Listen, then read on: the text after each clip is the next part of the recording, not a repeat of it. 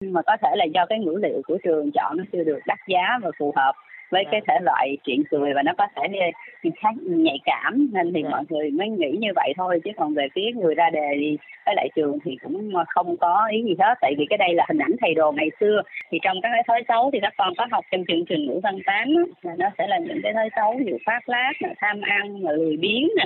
Đó thì ở đây các cô đang chọn cái thói xấu là tham ăn thôi nên là chúng tôi chọn cái dữ liệu đó chứ không có chủ đích là về một cái đối tượng gì hết. Thưa quý vị thính giả, mới đây trong đề kiểm tra cuối học kỳ 1 dành cho học sinh khối lớp 8 năm học 2023-2024, môn ngữ văn của trường Trung học cơ sở Colette diễn ra vào sáng 26 tháng 12 năm 2023, có phần đọc hiểu gây nhiều tranh cãi. Chị T, một phụ huynh có con học lớp 8, cho biết chị vừa giận vừa buồn khi đọc đề thi văn của trường Trung học cơ sở Colette, quận 3, thành phố Hồ Chí Minh. Tôi không hiểu người ra đề nghĩ như thế nào mà lại đưa ngữ liệu hạ thấp hình ảnh nhà giáo vào đề thi văn như vậy. Thực hư câu chuyện này ra sao và phía nhà trường nói gì về vụ việc? Ngay sau đây, xin mời quý vị cùng lắng nghe trong số podcast ngày hôm nay.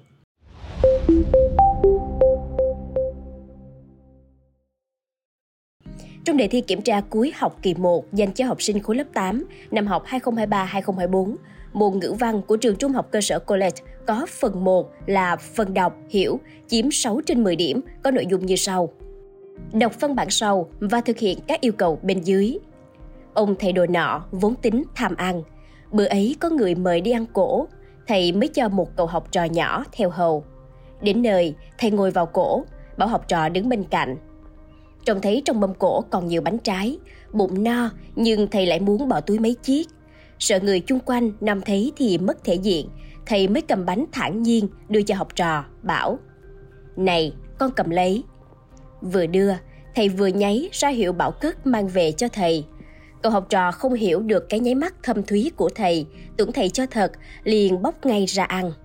Thầy nhìn thấy, giận lắm, nhưng giữa đông đủ mọi người, không dám mắng.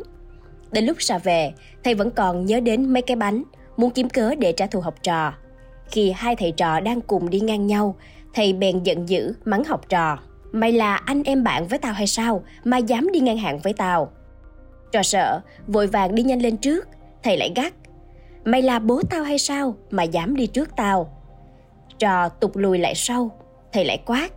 Tao có phải là thằng tù đâu mà mày phải đi sau áp giải. Trò ngơ ngác, quay lại thưa. Bẩm bẩm, con đi thế nào thầy cũng mắng, vậy thì bảo cho con nên thế nào cho phải. Thầy chẳng ngần ngại gì nữa, hầm hầm bảo. Theo bánh tàu đầu Truyện Bánh tàu đầu Sách hay 24 giờ.com Theo chị T, gia đình tôi có nhiều người theo nghề giáo. Khi đọc đề thi văn trên, thực sự tôi rất giận. Nội dung câu chuyện là một sự xúc phạm các nhà giáo.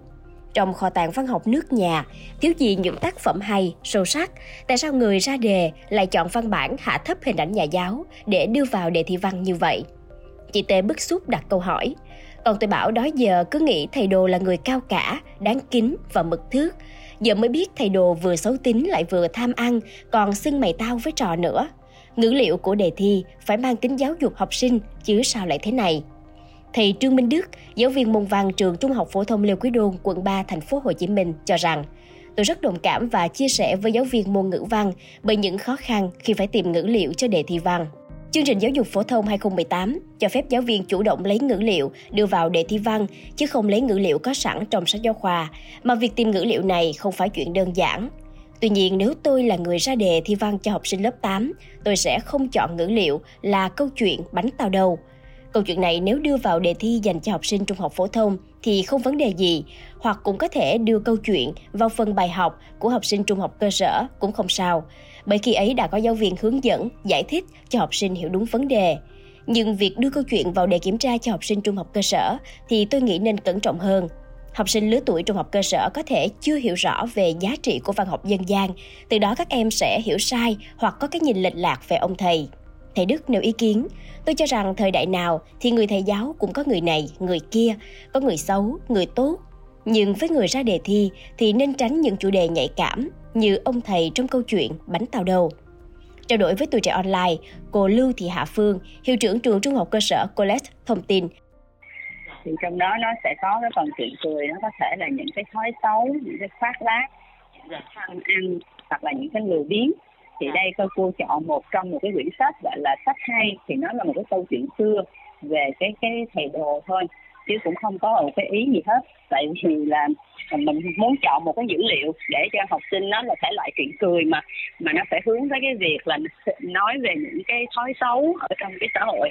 Để từ đó thì các bạn sẽ có một cái cái cái như là một cái cảm nhận một cái viết để mình không có bị vướng vào những cái thói xấu thôi. Thì trong các cái thói xấu thì các con có học trong chương trình ngữ văn tám là nó sẽ là những cái thói xấu như phát lát tham ăn là lười biếng nè. Đó, thì ở đây các cô đang chọn cái thói xấu là tham ăn thôi. Nên là chú cùng chọn cái dữ liệu đó, chứ không có chủ đích là về một cái đối tượng gì hết. Tuy nhiên, cô Phương cũng thừa nhận, ngữ liệu như đề kiểm tra ngữ văn của khối 8 là chưa đắt giá và có phần nhạy cảm.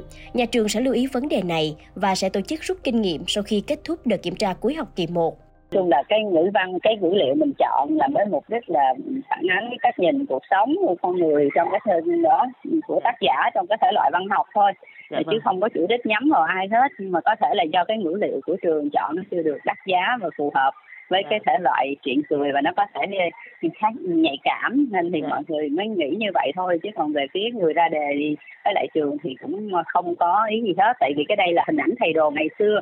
Chứ còn hiện giờ thì thì trong ngày nay thì cái hình ảnh đó nó cũng đã khác rất là nhiều rồi các thầy cô mình năng động sáng tạo hơn và nhiều thứ ấy hơn rồi nó không có vâng. giống nhưng mà đây là ngữ liệu cũ mà thì mình phải tôn trọng phải thực hiện đúng cái ngữ liệu cũ nhưng mà phía trường thì khi mình chọn cái ngữ liệu nó chưa được đắt giá thôi thì sẽ dạ lưu vâng. ý cái chỗ này sau khi mình uh, có cái phần kiểm tra thi cử xong Quý vị nghĩ sao về những thông tin trên? Hãy để lại ý kiến của mình bằng cách bình luận bên dưới nhé. Cảm ơn quý thính giả đã lắng nghe số podcast này. Đừng quên theo dõi để tiếp tục đồng hành cùng với podcast Báo Tuổi Trẻ trong những số lần sau. Còn bây giờ, xin chào và hẹn gặp lại.